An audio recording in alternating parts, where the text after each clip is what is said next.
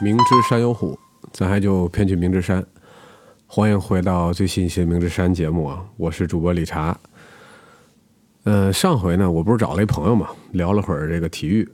本来我以为啊，就是我们俩自嗨的这样聊体育，可能大家会觉得有点太窄了，或者说太私人化了，就是老聊我们自己的一些故事，一些呃这个从业的经历，包括一些在整个那个世界杯期间的一些故事。我还怕大家不爱听，但是后来我听这个反馈说呢，呃，还有很多朋友很喜欢这期节目，就觉得我俩呢确实是怎么说，能听见，就是能听出来你们俩喜欢这个这个事儿，所以你们俩带着很大的激情在聊这个整个世界杯的经历，这足球呃给你们带来的变化，所以就印证了那句话，就是其实题材不是最重要的，可能最重要的是。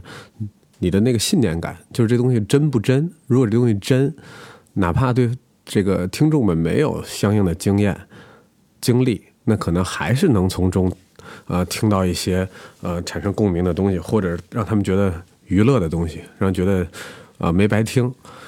所以呢，我觉得以后啊，还真是得多找一些体育的朋友，就是我们呃这个圈子里的呀，或者说呃一直在从事体育运动。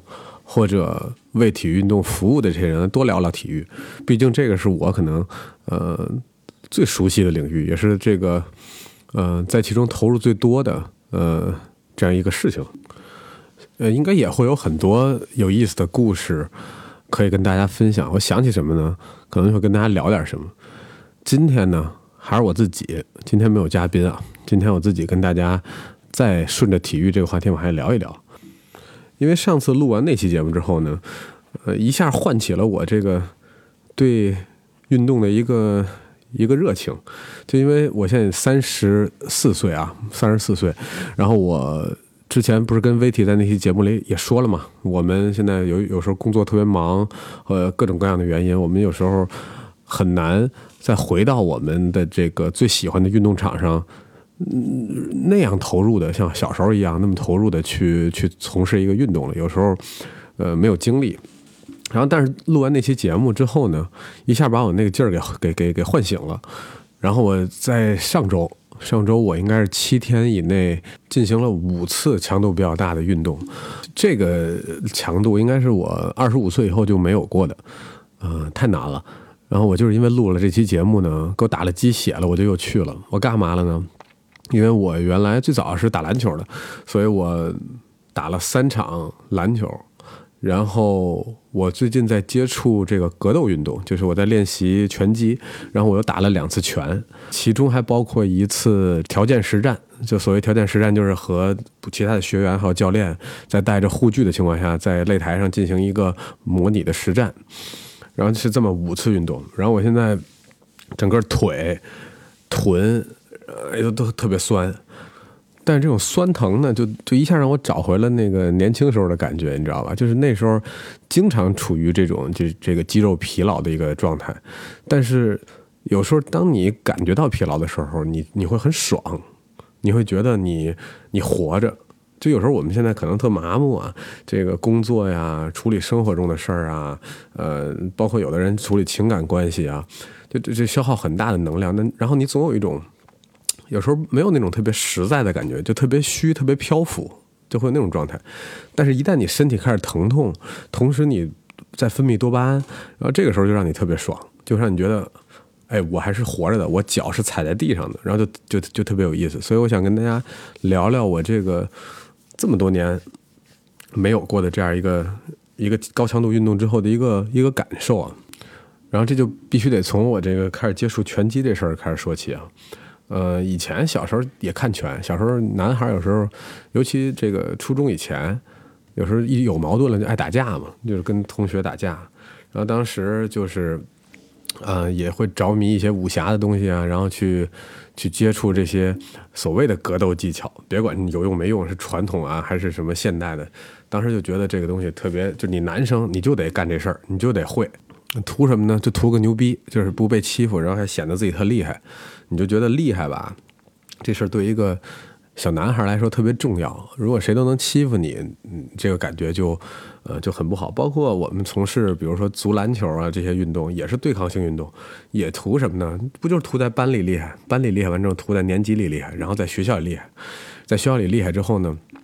就会有一点小名声，有一些小名声之后，就就自我感觉特别良好，嗯，就是其实就是这么一一个很青春期的这样一个啊一个诉求。但是我当时完全没有理解这个拳击的运动。其实我觉得它在格斗以外，还有一些很哲学的东西，还有很多很艺术的东西。那时候是体会不到的。直到后来我看了一个电影，就是克林特·伊斯特伍德拍的那个《百万美元宝贝》。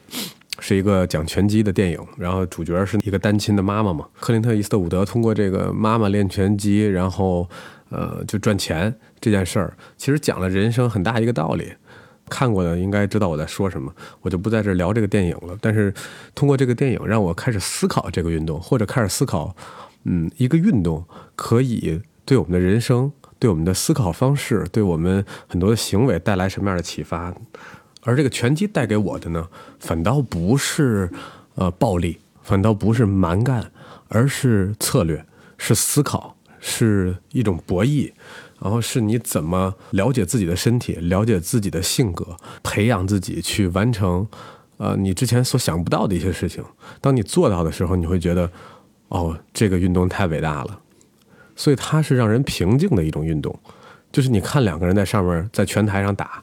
看着很激烈，其实两个人当时应该是完全是一个脑力的博弈，因为所有的动作都已经是在你这个训练里边的一些肌肉记忆了。如果你去这个应战一个对手，比如这些职业的拳手去应战一个对手的时候，实际上对手的套路，然后早就被你的团队分析过了，你是非常有针对性的去准备，然后去和他打这场比赛。你在场上的那十回合、十二回合，实际上。是非常冷静，然后一直不停的在思考，呃，是这样一个状态，所以我觉得它是非常有哲学意味，然后非常有意思的。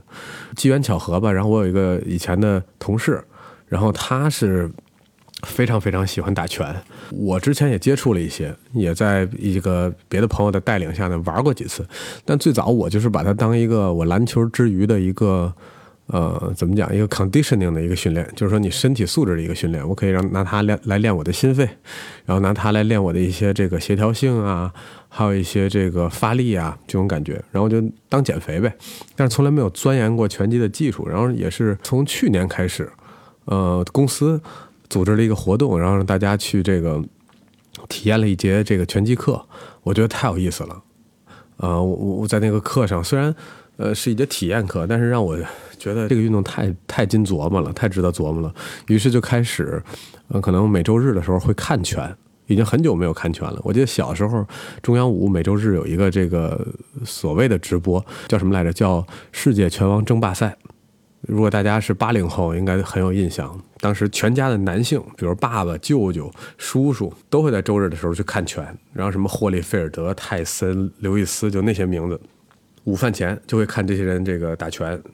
我最近我又把这个习惯给捡回来了，周日的时候会会看一些拳赛，然后由于我自己打过一些，开始研究一些之后，我觉得这个拳赛变得非常有魅力。就是你，呃，一般一场拳赛半小时吧，最多了，可能二十多分钟，这里边的变化，然后大家的这个，呃，处理，呃，这些变化的能力，其实非常让人着迷。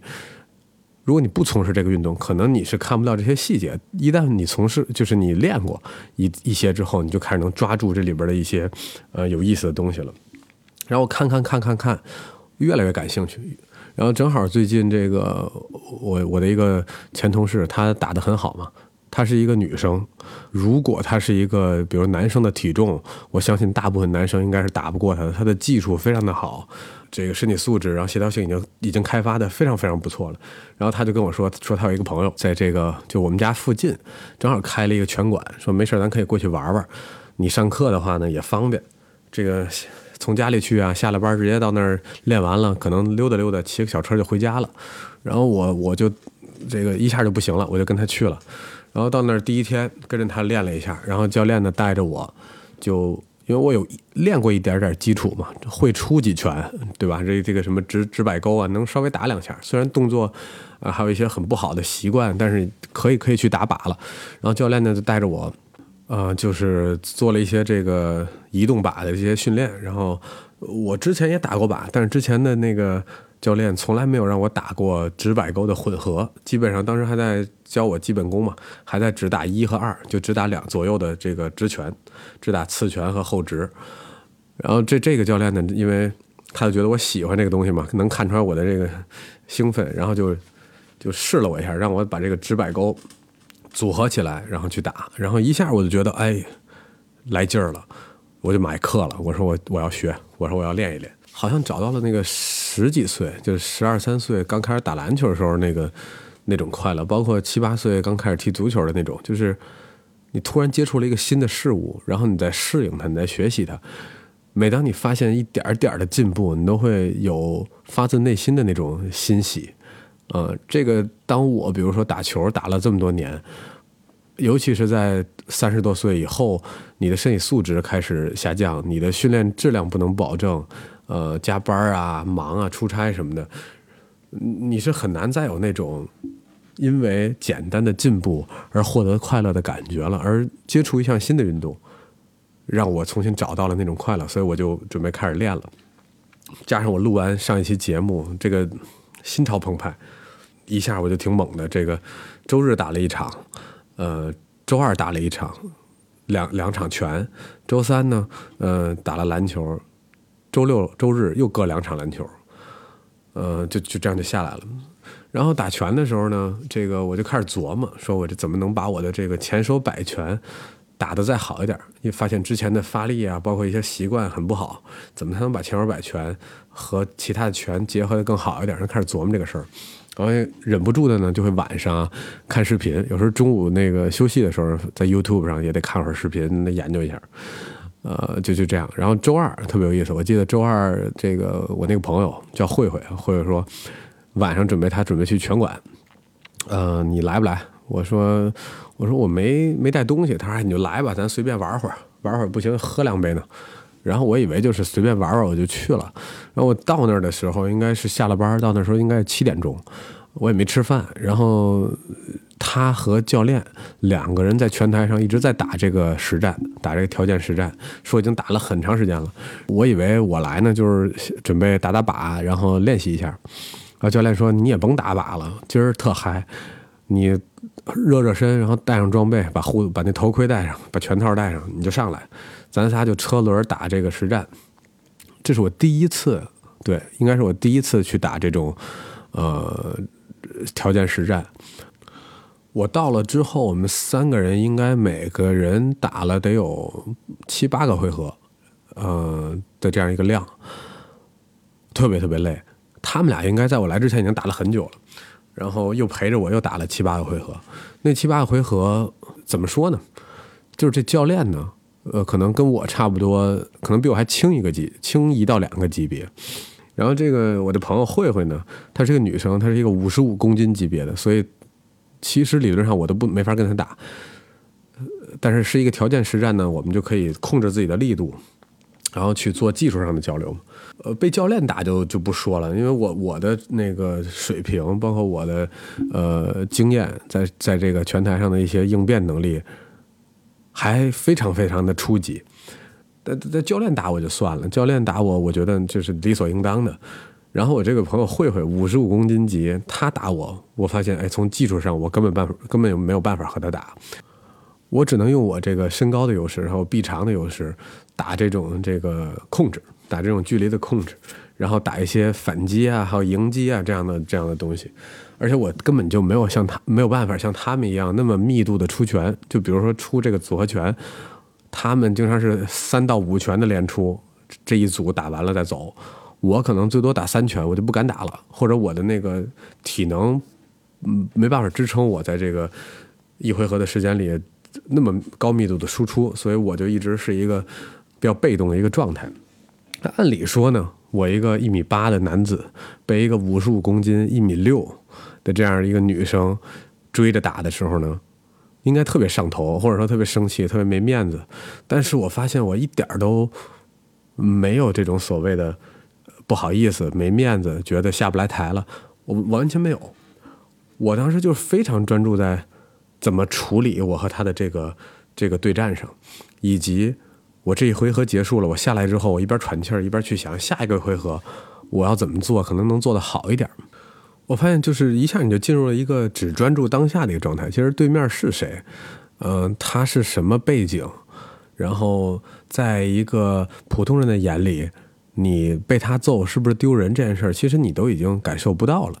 你就是沉浸在，呃，你和你自己的关系里，就是你和你的双手、你的双脚面对你的敌人或者说你的对手，这个时候你要怎么调节和控制自己？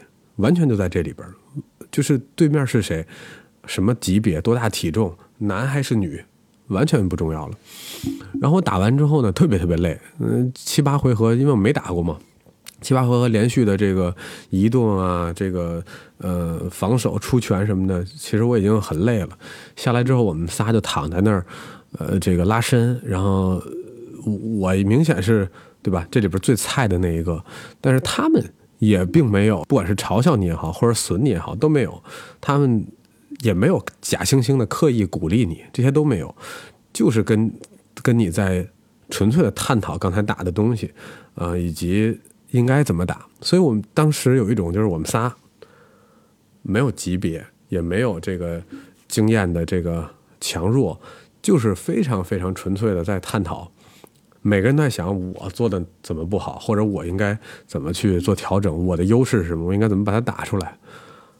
我很久没有在一个竞技体育的这个项目中找到这种感觉。其实我们有时候打球的时候，这大家 就是可能打篮球的人比这个呃打拳的人这个还是人数多的啊。大家回想一下打球的时候，包括你在学校里，比如和你的同学打。或者说你跟其他班级或者其他年级的人在打一个接波，或者一个甚至班级之间的比赛的时候，其实你杂念是很多的。你会想，哎，我要被四班这小子打了，我要没赢了他，那对吧？那个哪个哪个女生会怎么想我？或者我们班同学会怎么想我？或者年级里对我的这个排位会怎么排？我对吧？在年级里是什么水平？这些东西你你说实话，扪心扪心自问啊，一定在你比赛的时候都会想到。你打出一个好球的时候，你一定是来自信的，然后你会想，哎，行了，这回我有面了。当你有一个失误或者被对方打了一个好球的时候，你肯定会想，坏了，大家都看见了，怎么办？我一定要打找回来，我一定要打回来，或者我一会儿会找一堆理由去去去解释这是怎么回事。这个这个心态大家都有过，但是我发现这拳击这件事儿，或者说搏击，不管是不就不只是拳击这个项目，搏击、自由搏击，呃，什么摔跤啊。这个东西反倒在最原始的对抗下，出现了最大的一个包容。我不知道我这样说大家能不能理解？就是本来他们是最符合这个人类本能的对抗的这样一个状态。按理说，谁被打了应该是最生气，或者说最没面子的事儿。但是大家在这个竞技的规则下展现出来的平和和对别人的宽容，以及发自真心的鼓励。呃，是我在很多别的项目中没有见过的。然后我就在想，为什么会出现这种情况呢？因为我明明记得在自己练篮球的时候，队友之间也会互相比较，谁上场时间长，谁上场时间短，教练更喜欢谁，这都影响你的一些心态。然后你，你这个呃，出去比赛打得好或不好，外界怎么评价你，都对你有影响。然后。在拳台上，却我没感受到这个东西。那也许是这是一个个例，也许是我们三个人都会比较成熟一点。但是我觉得这还是有一定的呃共性的，就是在拳击这这个搏击这个运动里边，因为我觉得，嗯，它其实是让你最无处可逃的一项运动。你想，如果你参加足球，它有十一个人，对吧？你有十个队友；参加篮球有四个队友，然后。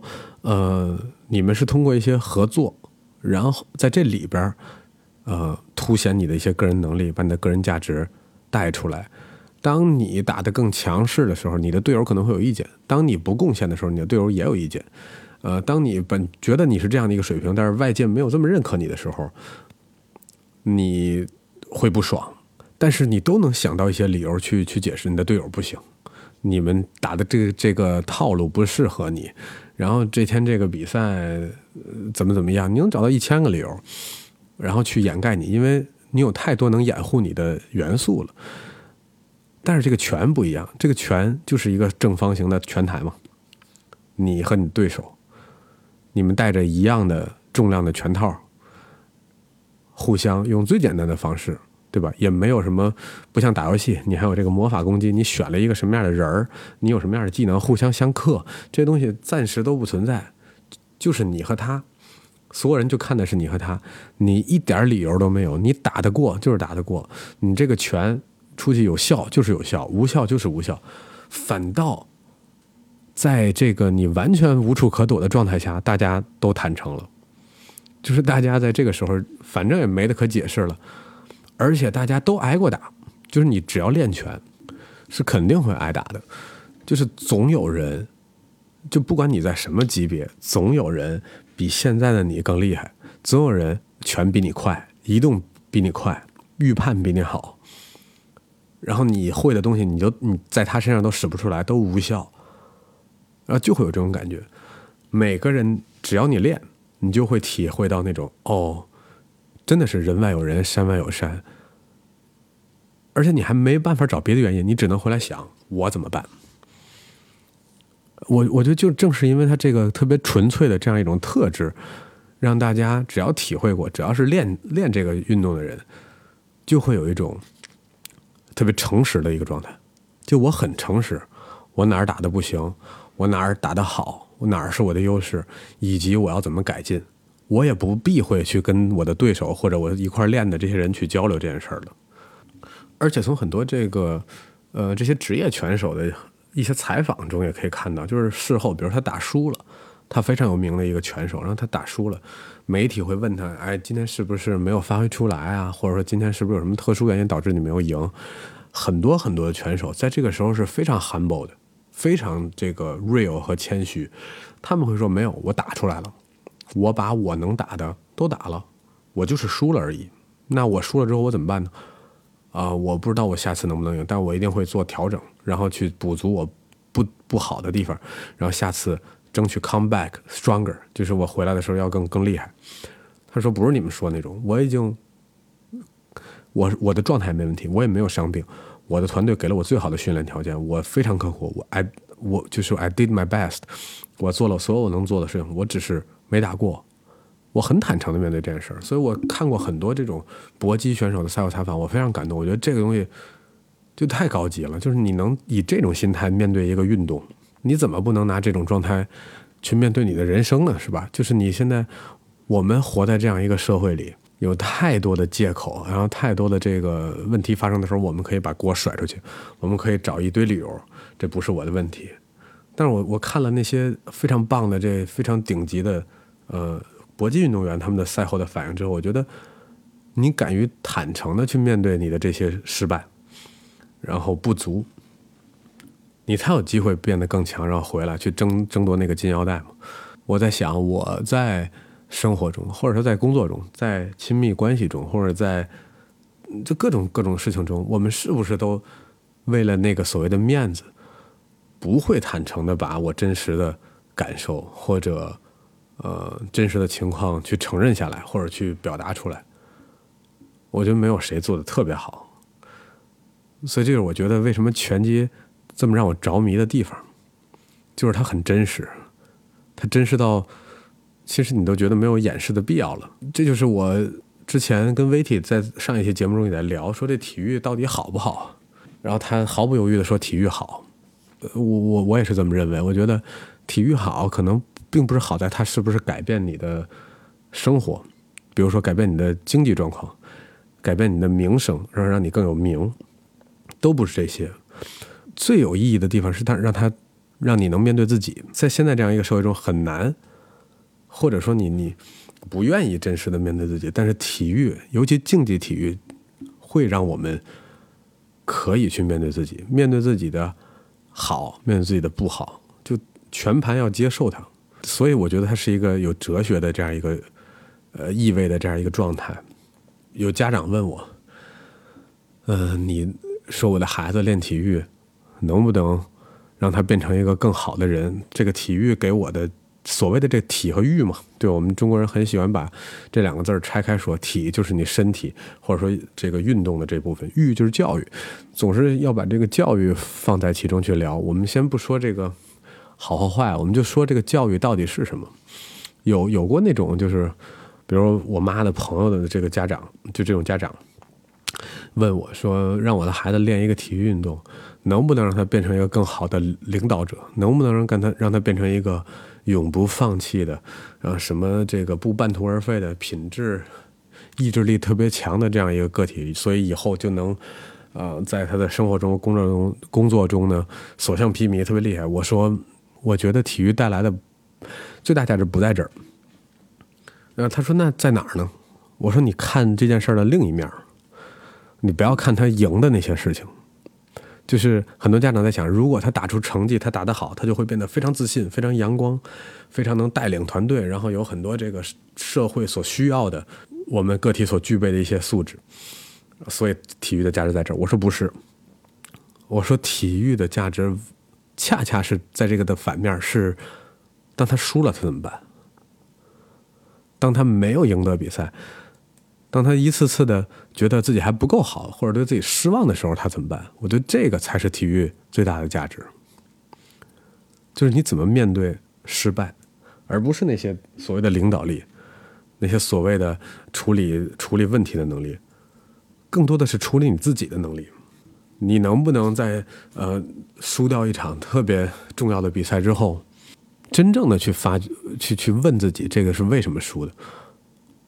以及能不能用一种健康的、平静的心态去说：“好，我输就是输了。”然后呢？我觉得这才是成为一个完整的人，尤其这个青少年，他练体育最大、最大、最大的一个价值。大部分人在竞技体育里都是输家，最后的赢家就一个。一百个人去练这样一个项目，可能最后冠军就是一个。那那九十九个人呢？他们没成为所谓的领导者，没成为所谓的这个冠军，他们呢？我觉得他们只要是能像我说的，像刚才练拳的那种状态，诚实的面对自己，然后并且知道自己的深浅，也知道有一些 humble、一些谦虚的、一些尊重别人的那样一些状态的时候，这个才是体育最大的一个一个价值。就是要学会去输啊！我我我自己想回来啊，就是说到另外一个话题，就是我，因为这是我新接触的一个项目，我没有 ego，就是我没有，我只有对他的好奇、喜欢和这个想钻研的一个状态，但是我没有那种给自己立的标签或者曾经获得了一些荣誉放不下的那种状态。是一个非常初心的状态，对吧？是一个初初学者，一个 beginner 的一个一个心态，所以它让我很干净。我想到这个过去的这一周，我还参加了三场这个篮球活动，篮球是我的主项。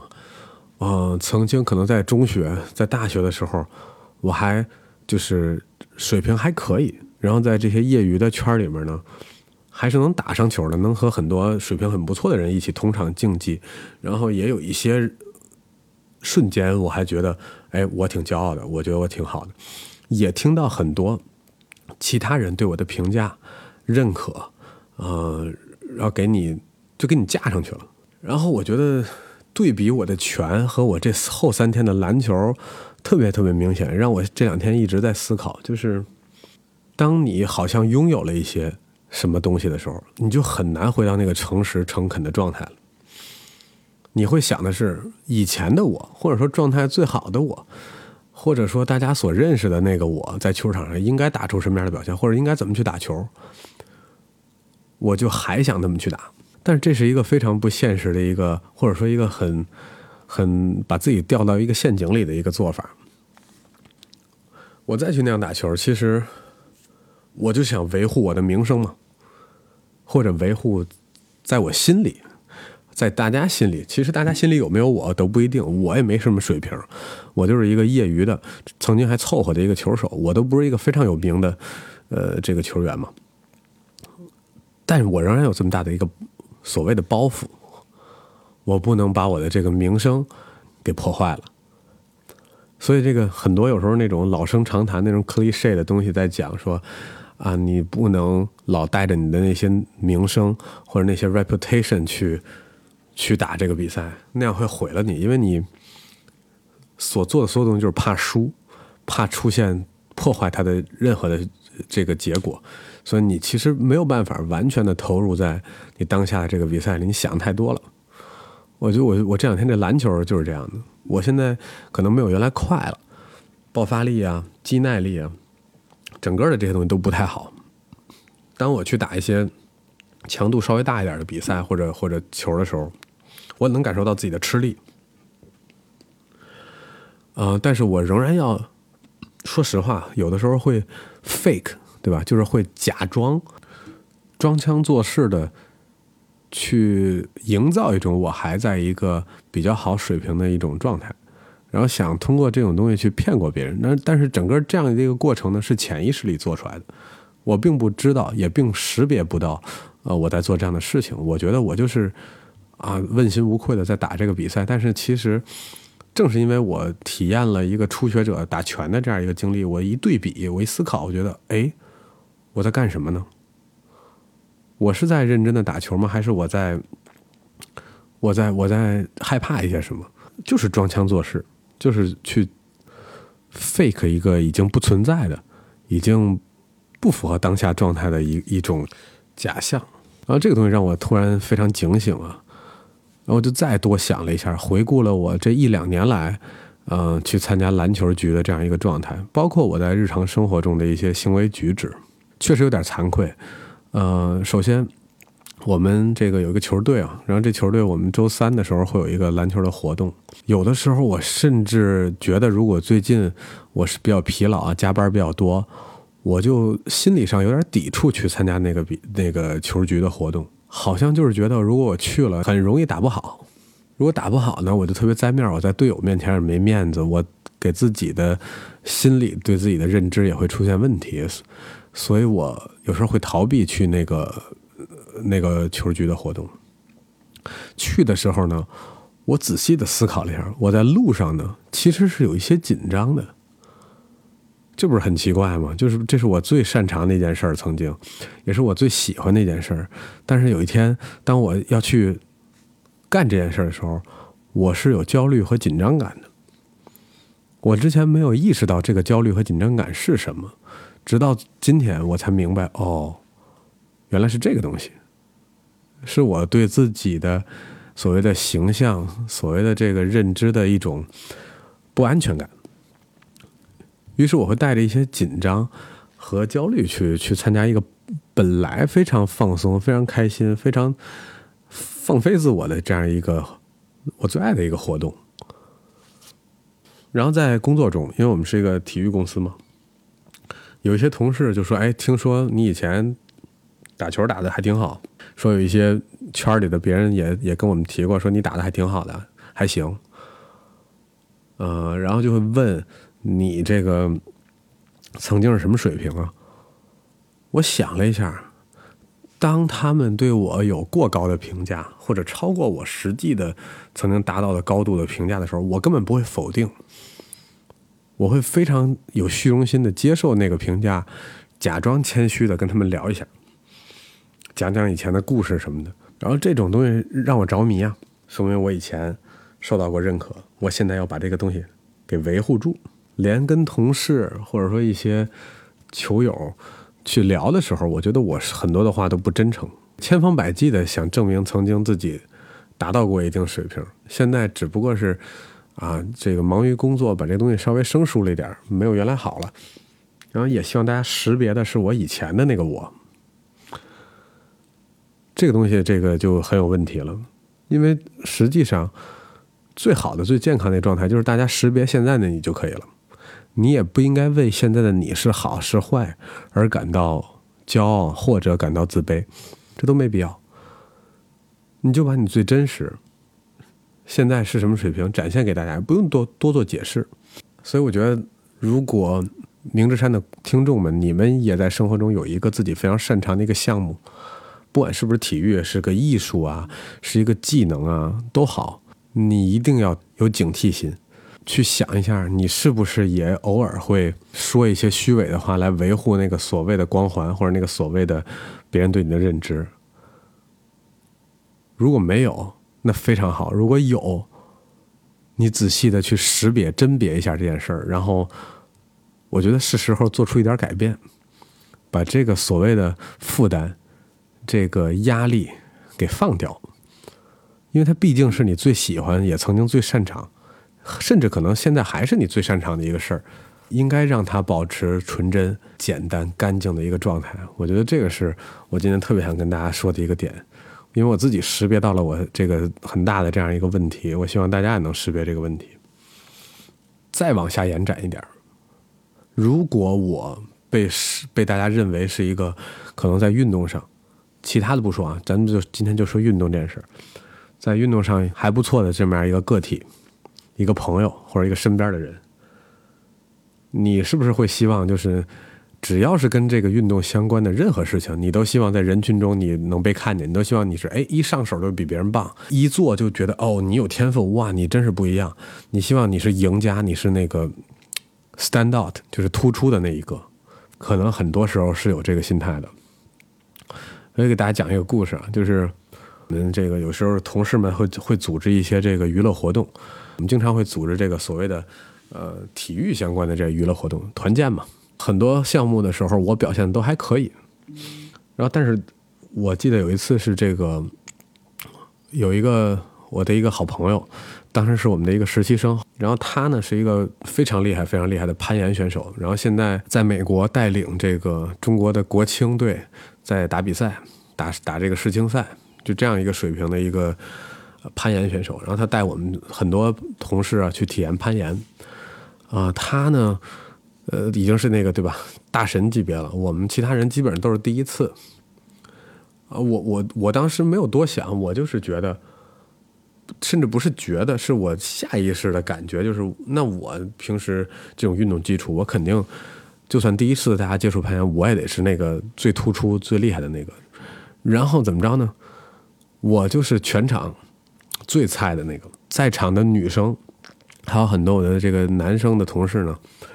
都在第一次的时候表现的非常好，而我表现出了非常不适应这个运动的一个状态，做的不好。